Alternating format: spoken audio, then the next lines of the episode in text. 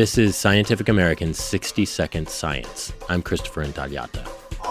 As you unwrap a Halloween candy or two, it's worth paying your respects to the real reason for many of the treats a tiny fly whose trick is to make chocolate possible. They're all in the family Ceratopogonidae, which are the biting midges family, but not all of the adults bite.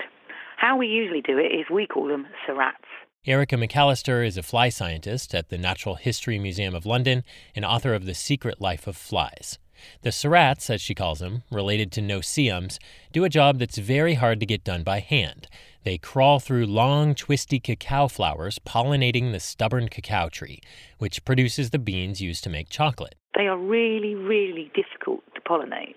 So you do need these little things to do it. And to McAllister, at least, the tiny midges are a beautiful sight to behold. They look like a, a very tiny mosquito, but they are basically absolutely covered in hair. They're, they're very beautiful, very hirsute little organisms. And the males have got the most, they look like feather dusty antennae because he has to not only smell for the female, he's listening, and his ears are on the antennae. They're not very robust, these things. They're, they're tiny, as their name implies.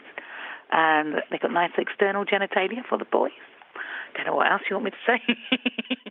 well, here's the bad news the chocolate midges are in danger as farmers clear out shade grown rainforest plots in favor of sunnier monocultures of cacao.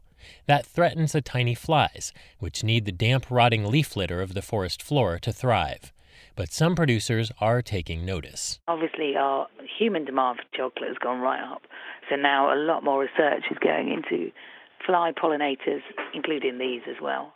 As for McAllister, she won't be joining you on that chocolate binge. I can't stand it. Revolting stuff. Thanks for listening. For Scientific American's 60 Second Science, I'm Christopher Intagliata.